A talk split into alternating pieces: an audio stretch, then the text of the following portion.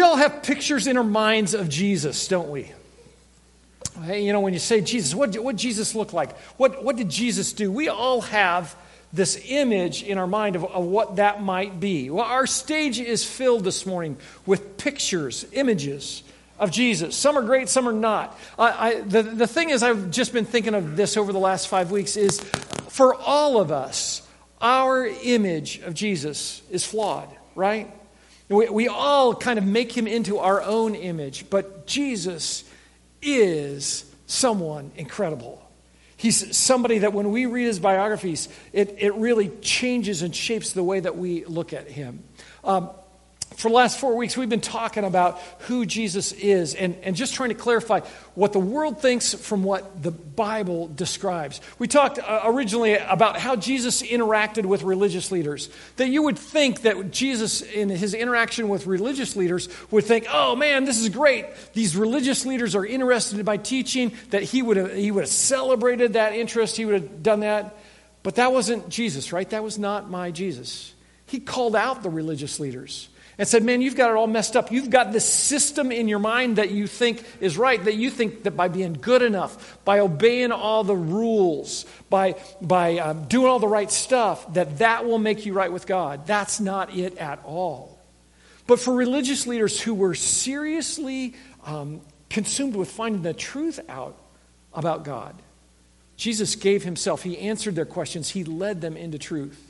Pretty incredible thing when, when you think about that. We talked about how Jesus interacted with people who were pursuing him, people who said, I, I want to figure this Jesus guy out. They weren't religious leaders, they weren't priests and all that kind of stuff. They were just normal people like us. Um, and, and with people who were pursuing Jesus, who said, Yeah, I want Jesus, what you, uh, what you have, what you're talking about. Jesus said, You know what?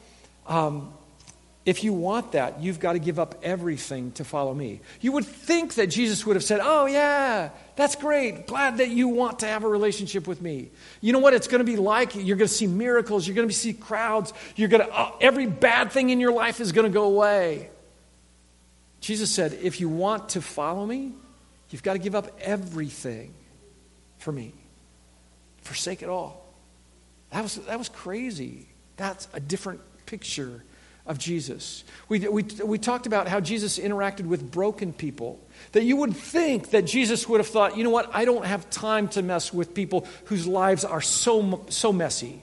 You know, who, who have ruined it, who've had it ruined. I don't have time to invest in them because there's no real return for somebody whose life is broken, right? There's no, there's no upside for that. It's only going to be given, only going to be given. Not my Jesus. Jesus looked at broken people and said, I can bring healing into your life. I can bring a fresh start. That's my Jesus. And we, and we talked last week about how Jesus interacted with people who were just oblivious to him, people who were going through life, living their life, doing their stuff, not paying any attention at all. And you would think that Jesus would have thought, you know what, if you don't have time for me, I don't have time for you. I'm not, I, I'm not going to give you any of myself. But that's not my Jesus. That's not what Jesus did. Jesus went to people who were oblivious, who were just living their lives. And he, uh, he went to them, he interacted with them, he started a conversation with them to say, you know what? You don't have to keep living the way that you're living. You can experience change, change in every aspect of your life. Pretty incredible thing. Why, why is that important? We're talking about these pictures of Jesus. We want you to have we all want to have a clear image of who Jesus is. And I, I, we've got something that we want to give away this morning. When you leave today, uh, stop by the kiosk out in the hallway, and we want to give you a copy of the DVD of the Jesus film. Um, it it um, it, from the biographies of Jesus, it puts them into film the picture of Jesus' life from the time that he was born until the time he ascended into heaven. It will allow you to not just get a narrative, but, but to see from the biographies of Jesus what, who Jesus was, how he interacted with people, and what the scripture says. Um, it, it's so important to have that, to be able to have the right kind of picture of who Jesus is. All you need to do is go back to the kiosk after the service and say, hey, can I have a copy of, of, the, of the DVD? You don't have to sign anything. You don't have to give any money. You don't have to, you know, pledge your firstborn, anything like that. It's just a gift for you to help have the right kind of picture of Jesus. Why is that right picture of Jesus so important? It's because everything rises and falls on something, right? In every aspect of life, everything rises and falls on some truth, on some um, piece of evidence, on some image or whatever. Uh, it, it's no secret if you're around here, I'm a football fan. A, a football coach will say, you know what? You know what the key to everything in winning football is? It's the ability to run the football. Because if you can run the football, that opens up the pass downfield. If you can run the football, your defense is going to be rested and raring to go when they get on the field. If you can run the football, you're not going to have turnovers. If, if you're a baseball manager, what, what, what's the key? It's pitching, right? You know, if my starting pitchers are better than your starting pitchers, if my middle relievers can keep us close in the game, if my closers are lights out, we're going to be really successful Home runs put fans in the stands, but pitching wins championships. Everything depends on something, everything um, rises and falls on something. Most historians would say uh, the, the Battle of Gettysburg is the pivotal moment in the Civil War, that everything rises and falls on, a, on those few days at Gettysburg that if the South had been able to come up the side of, of a Little Big Top and, and flanked the Union and won that battle, that North America would look very different today than it does. Everything rises and falls on something. Scientists, everything rises and falls on their ability to replicate uh, an experiment and to get the same result time after time after time. Controlled environment. Do that experiment, get the same result. Uh, uh, historians struggle, that they work to find first person eyewitnesses so that they can have clarity about an event or a person's life. Everything rises and falls on those eyewitnesses. For some people who are religious or who are spiritual, they might say everything rises and falls on faith. The ability to believe in something or someone that you can't see or touch. That may be true of lots of religions, lots of worldviews, but it's not true of Christianity.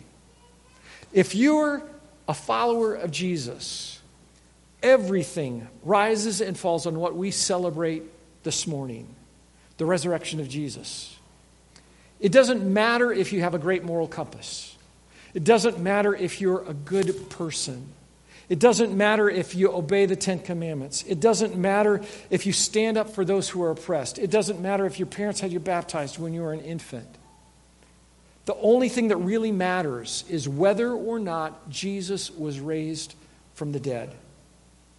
The resurrection is the whole shebang. It is the whole ball of wax. It is the whole nine yards. The resurrection is the whole enchilada. And enchiladas are a lot more fun to eat than balls of wax or nine yards of anything, right? The reality is, Jesus came back to life three days after he died. That is everything. That's the whole enchilada. This morning, there are sunrise services um, all over the world. There are sunrise services on the steps of the, of the Lincoln Memorial.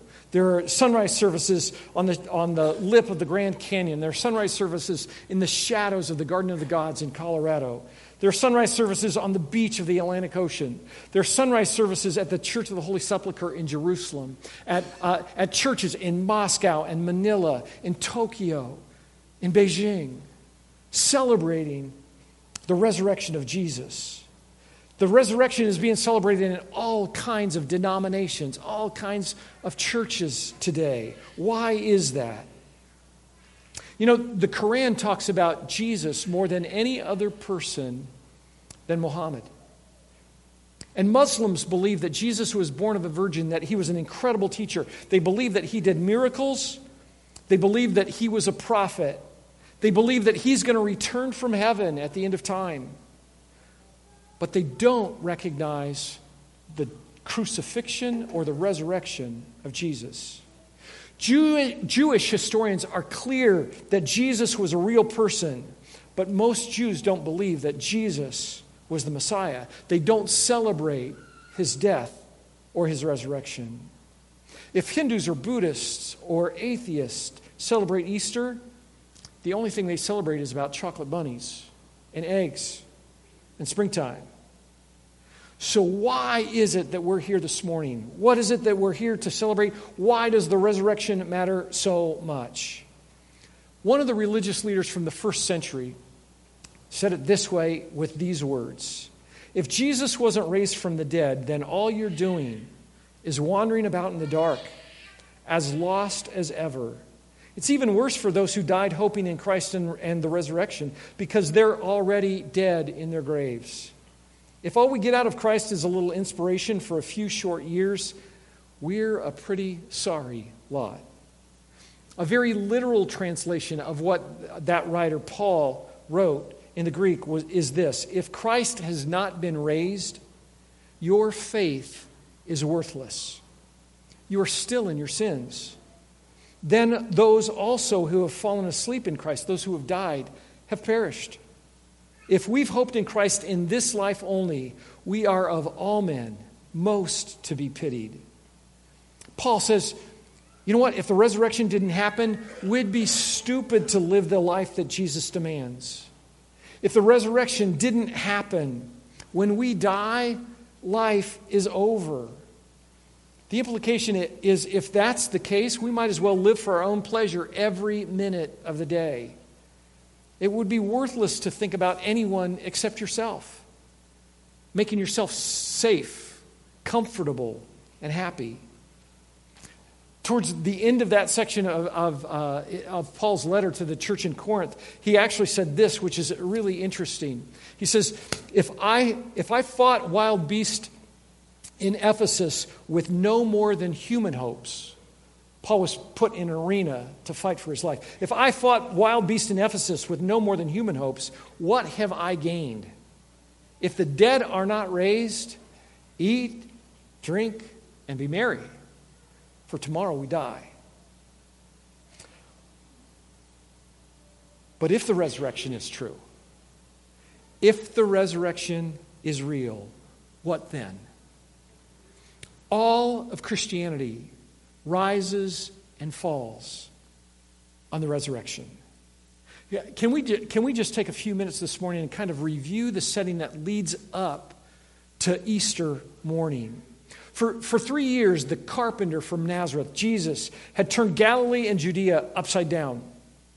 He had taught and done miracles in a way that made him a part of countless conversations around the dinner table in that part of the world. Countless conversations in the synagogue. Many had seen him do miracles. Many had been healed by him and seen his healings. Many had been challenged by his teaching. Many looked at him and thought, maybe he's the Messiah, the one who will change everything. And on a certain Sunday, he rode into Jerusalem, and the entire city came out to celebrate him. There was a parade. People shouted, Hosanna. They threw down their coats in front of him. But with his arrest, on that Thursday night, four days later in the Garden of Gethsemane, everything changed dramatically. He went from, from being a hero to being a heel, from a place of honor and recognition to one of humiliation and derision. Think about the despair that had to overwhelm Jesus and everyone who followed him. One of the guys that he had poured three years of his life into betrays him in person, looking him in the eye with a kiss on the cheek. And immediately after that happens, and the guards come to arrest him, the other 11 guys that Jesus has poured himself into for the last three, three and a half years, they vanish. They run away, scared and frightened by the guards. Jesus is taken before the highest leaders in his religion, the Jewish high priest. And they put Jesus through a mock trial with false accusations and, um, and sentence him to death. They, they want his execution. In that setting, one of Jesus' closest friends, one of his closest friends, denies that he even knew Jesus three different times. And he did it in a place that was within close proximity of where Jesus was. The last time, so adamantly that it creates this scene. And Jesus looks over at him. Their eyes lock as he says, I don't even know that man. When his followers woke up on Friday morning, they discovered that Jesus had been taken to politicians to determine his fate. They had to think it can't be that bad. That, it can't be that bad, right? Just, just a few days ago, he was riding in town, he was a hero. Not one, but two different political leaders question Jesus, and they declare him innocent, but they don't release him. One of those guys, after admitting Jesus is not guilty, publicly disavows himself from the process. He said, I'm not going to be a part of this. And he gives okay, he gives his okay for Jesus' execution, knowing and saying he's not guilty. Jesus is beaten beyond recognition, his flesh torn open by whips embedded with pieces of bone and stone. He's marched through the streets that where he'd, he'd been paraded and cheered for just a few days earlier in humiliation. His clothes are stripped off of his body and he's nailed to a cross. The crowd makes fun of him and mocks him and nails him to a cross. Even the two thieves who were being executed beside him make fun of him. You know, the scriptures are very scant about the followers of Jesus at, uh, at the crucifixion. It mentions the women who had cared for him, and it says that they watched from a distance. We know that John was there, but there is no mention made of the other 10 disciples who remained at Jesus' crucifixion. It isn't after it isn't until after Jesus died and an earthquake happens that the Roman guard says, "Surely this guy was the son of God." After he's dead. Do you have a sense of the level of despair that enveloped the city of Jerusalem that weekend? There were the people who had, who had stirred up the mob, and they were happy. They wanted blood. But then there was a city full of people who had pinned their hopes on Jesus that had to go home from that execution and think, nothing is ever going to change. If the story ends on Friday night with Jesus dead and buried in the tomb, the picture at the foot of the cross is only one of despair a great teacher, a great healer, a great leader, was dead, falsely accused, the victim of a false trial, executed unjustly. But that's not my Jesus. One of the biographers of Jesus wrote this about Sunday morning. After the Sabbath, uh, at dawn on the first day of the week, Mary Magdalene and the other Mary went to look at the tomb. There was a violent earthquake, for the angel of the Lord came down from heaven and, going to the tomb, rolled back the stone and sat on it. His appearance was like lightning, his clothes were white as snow. The guards were so afraid of him that they shook and became like dead men. The angel said to the women, Don't be afraid, for I know that you're looking for Jesus who was crucified. He is not here he is risen, just as he said. Come and see the place where he lay. Then go quickly and tell his disciples, He has risen from the dead. He's going ahead of you into Galilee. There you'll see him. Now I've told you. So the women hurried away from the tomb, afraid yet filled with joy.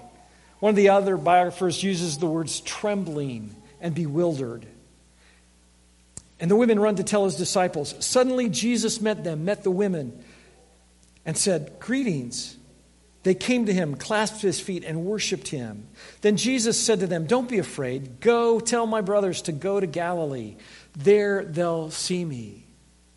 So on that Easter morning, there's all this turbulence, all this sense of what's going on. The disciples come together because they hear from the women that Jesus is alive. It doesn't make any sense to them at all. And one of the other biographers picks up the story later in the day. It says, while the disciples were still talking about this, about the, the, the, conversation about Jesus being alive, Jesus himself stood among them and said, Peace be with you. They were startled and frightened, thinking they saw a ghost. He said to them, Why are you troubled, and why do doubts raise in your minds? Look at my hands and feet. It's, it's I, myself. Touch me and see. A ghost doesn't have flesh and bones as you see I have. When he had said this, he showed them his hands and feet. While they still didn't believe it because of joy and amazement, he asked them, Do you have anything to eat? They gave him an enchilada. A fish taco. Uh, they gave him a piece of broiled fish, and he took it and ate it in their presence. He said to them, This is what I told you while I was still with you. Everything must be fulfilled that is written about me in the law of Moses, the prophets, and the Psalms. Then he opened their minds so that they could understand the scriptures. He told them, This is what's written the Messiah will suffer and rise from the dead on the third day. And repentance for the forgiveness of sins will be preached in his name to all nations, beginning at Jerusalem. You are witnesses of these things. Jesus said, Without my death and resurrection, there is no forgiveness of sin. Without my death and resurrection, there is no escape from the stuff that enslaves us. Without my death and resurrection, there is no hope. Without my death and resurrection, there is no personal relationship with God. Without my death and resurrection, there is no hope for eternal life, no promise. So, how do we know if it's true? If everything hinges on the resurrection, how do we know if it really happened? Because the resurrection is the whole enchilada. Some would say we just have to take it on faith. I don't think that's the case. There's no doubt Jesus was dead when he was taken off the cross. His pericardium, the sac around his heart, was pierced with a sword. It says blood and water came out. His heart had stopped beating at that point in time. There's no doubt Jesus' body was placed in a tomb and that soldiers guarded it to make sure that it wasn't stolen. After the resurrection, as many as 500 different people saw Jesus at one time in one place, and multiple people saw Jesus, interacted with him multiple times during those, those five weeks or so.